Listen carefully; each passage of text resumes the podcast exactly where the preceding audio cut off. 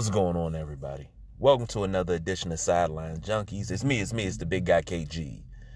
Coming through with just a little something special. Uh, NBA Finals Game 1 analysis from us here. Uh, but before we get into that, want to talk about last night real real quick.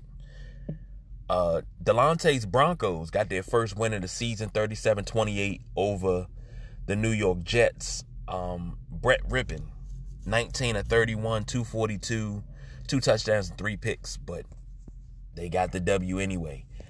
Uh, Brett Rypien, if the name sounds familiar to those in DC, that is Mark Rypien, who is Super Bowl MVP, uh, Redskin legend, two time Super Bowl winner.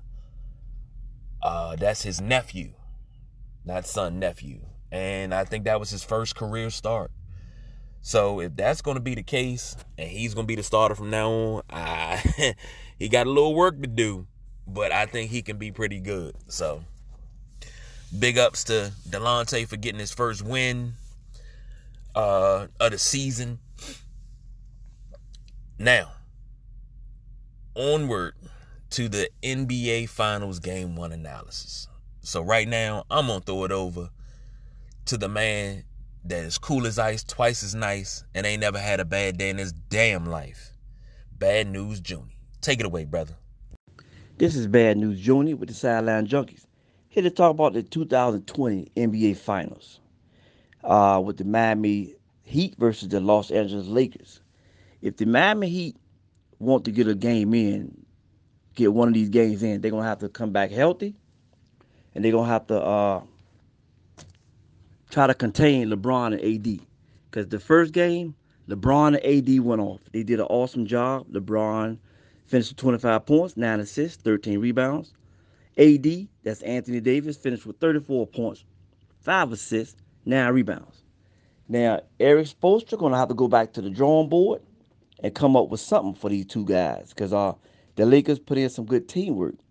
You know, uh, LeBron got everybody involved, hitting threes. Uh, they did an awesome job. So, if the Heat want to win the game, Erik Spoelstra is going to have to go back to the drawing board and come back with something else, and uh, come back with everybody healthy. I know uh, two guys sprained their ankles last night. You know, Jimmy Butler came up hopping. Uh, Goran Dragic came up hopping. Bam had a sprained shoulder. So, like I said, the Heat want to get one of these games in, they gotta go back to the drawing board. That's uh, my take of the 2020 NBA Finals. Bad news, Junie, of the Sideline Junkies, and I'm out.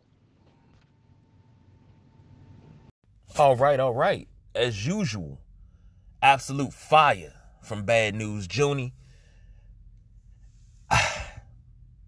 Lake Show. That's all I can say. Lake Show. King James, AD, and those boys is on. So, next, we're to throw it over to our resident Laker fan. Uh, it's not, I don't have the words. I don't think the words have been invented to explain Big Jim's fandom when it comes to his Lakers, his Steelers, his Penguins, Pirates. I don't think I have the words to explain how much of a fan of these clubs that Big Jim is. But let Big Jim break down game one for you in his own words. Big Jim, take it away. My take on the NBA championship last night from the Lakers and the Heat is I didn't I couldn't believe that the Lakers got down by 13 so early in the game. Um, I don't know if it was just nerves, just trying to work through, you know, realizing that they in the that they're in the finals. But the Heat, uh, you know, they started off good, um, hitting open jump shots. Uh, Butler driving to the basket and dishing it off the Bam for the easy dunk or layup, uh, which helped them get to the 13 point lead. And then Rondo, uh, Rondo comes in for LeBron, and I guess he kind of settled things down. Uh, KCP started hitting shots. uh, defense started playing a little better and they was able to work themselves back into the game. Um, I think I had to watch the game again. I think for the Heat, they have to realize they have to somehow take it to the basket. I think pretty much the only person that really took it to the basket was Jimmy Butler. I know uh, Tyler Herro took it to the basket a couple of times, but you know, amongst the trees of the Lakers, I guess, you know, Butler will probably be more better suited to take it, him or Iggy, to get into that into that forest and try to make a layup and get fouls. Uh, for the Lakers, um, I expected them to attack Bam. Uh, that's what I wanted to see. Get Bam in early foul trouble because the T- the Heat is a is a relatively small team. Uh, they remind me of the Rockets just on the East Coast, and the Lakers can run big or small. Um, it's just a tough tough matchup for the Heat uh, to play against LeBron and AD. Uh, AD came out making jump shots, uh, hit a couple of threes. Um, I like to see AD um, post lower to the box uh, and and work his way back instead of working his way back from 15 feet out or facing up shooting a jump shot. Um, I need him to take Jae Crowder off the ball and draw the foul, uh, get physical, put these guys in in foul trouble, and, and just dominate the game that way. LeBron is LeBron. He on offense, he he he had to switch. He ended up with Tyler Herro on him. He took Tyler to the basket. Um, he used his um, strength, his agility to get to the basket. Drew plenty of fouls. Uh, AD drew plenty of fouls. Um, who expected the Lakers to hit 11 three pointers in the first in the first half? Uh, when the Lakers start clicking like that, uh, that that offense is pretty much unstoppable because you have to respect everybody who's on the court. Uh, you know, KCP is, is looking good. I'm, I'm enjoying Markieff Morris coming off the bench hitting threes. So these guys, when they come out and hit threes like that, you have to respect them for a little while in the game until they start missing. You know, it makes it a tough, tough to double AD and Bron uh, when they have the ball. So when the Lakers are are, are on top of their offensive game like that. It makes it great. You know, AC comes in. Uh, he p- provided a spark on offense and defense. He gets a steal. He gets a dunk. Uh, he's able to strip the ball. So, you know, the Lakers last night uh, did pretty well, uh, except for in the fourth quarter. Uh, Kendrick Nunn came in for the Heat and uh, helped dwindle the lead down to 20. Uh, made me a little nervous because, you know, you you you get lax, you start not making shots, and you know 32 becomes 15. And even if the Heat doesn't win, uh, I'm quite sure the Heat went into the locker room saying, "Yeah, they beat us." You know, the score doesn't say how they they beat us bad, but we was able to cut that lead down and make it manageable. Um, so I expect Kendrick Nunn to have more touches in the in the next game. So, but for the first game, the Heat it just got out of hand for him. I think size wise, it got out of hand for him. Um, they didn't know how to stop AD. They didn't know how to stop Bron. Um, Bam wasn't hitting jump shots from the top of the key. Um, the long arms of AD and Howard made it tough. Um, he really couldn't bang against Howard. Howard is Howard is just as physical as he is. Um, you know, Butler, uh, he, you know, he was aggressive, but he sat out for a little while. Uh, he got his points. Uh, I probably expect more from Tyler Herro and and Duncan uh, Robinson uh, in the next game because this game and game number one they were they were not effective or efficient at all. And I expect to see Iggy probably more on the floor. So, but this is going to be a tough matchup for the Heat.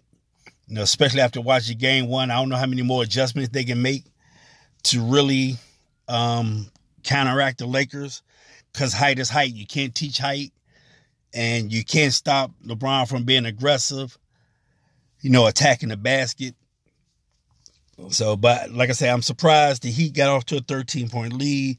I'm happy that the Lakers was able to, to get the lead back and kind of just dominate them, um, make the Heat feel like they don't have a chance. have a chance in this uh, series.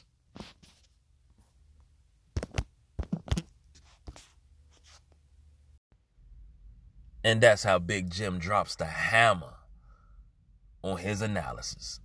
Uh, of course, you know, you listen to our analysis shows and things like that. You already know. Got to go pay some bills. Come back. You're going to hear my analysis of game one. And then we're going to wrap this thing up and we're going to take it on home. All right? You're listening to Sideline Junkies with the big guy KG. Be right back.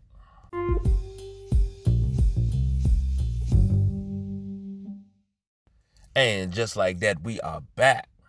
Now, I'm going to give you my short analysis on Lakers versus Miami. Uh, if you listen to our previous show, Tuesday Night Flight, we gave our finals predictions, and I, I said Lakers in seven. Delonte said Lakers in six. He he predicted uh, a game one win by Miami, you know, just to come out the gate. But I don't know. The Lakers seem like they're on a mission. And AD with 34 and 9, 34 points, 9 rebounds. LeBron with the double double, 25 and 13, but added 9 assists, got everybody involved. Uh KCP, Kentavious Caldwell Pope, 13 points. Danny Green, 11. Caruso, 10. I mean, geez, these guys, they played as a unit. And I don't think I've seen them since the restart. I don't think I've seen them this cohesive where they were hitting shots consistently. I mean, to be down early and then to come up, come back and, and go up. Uh, at one point in time, I think they were up by 32, 33, something like that. I think I seen. And then, you know, Miami made a charge and cut it down to 17. But at one point in time, they were up in the 30s. I was like, man, they, they, that's a well-oiled machine. Them boys is rolling. And granted, every game's not going to be like that. Every game's not going to be like that. Uh, Jimmy Butler has entirely too much fire and pride to ever let another game be like this. So I don't think any other game is going to be that much of a blowout. I think they're all going to be close from now on. Uh, maybe two coming down the last possession, but they're going to be tight, and they're going to have to be. Miami's going to have to stay close, and then bust it open in the wide, and bust it open in the fourth quarter. So, you, you know, you, you you gotta play the game, but you gotta stay in it. Um, that's what I'm thinking about Miami. Uh Bam has the sprained shoulder. Uh, I think they said uh, Dragic, Dragic has uh, plantar fasciitis, and that is some painful stuff right there. Uh, not gonna dwell on the loss, and I hope they're not gonna dwell on the loss. I hope the Lakers don't dwell on the win because the job's not finished. So, those are my thoughts. Um, very short to the point. Uh, we got game two tonight, 9 p.m. So let's all be ready for that. It's a Friday night. Uh, hopefully everybody's off tomorrow so you can enjoy the game. But if you're not, let's get at least the first half. Let's meet up on Twitter. And, you know, sideline junkies on Twitter. And let, let let's just let's break the game down in live and uh live real time. All right. So I'll catch you guys then. Enjoy the rest of your day. I'm the big guy KG. You already know the motto, so I ain't even got to say it. So I'm out of here.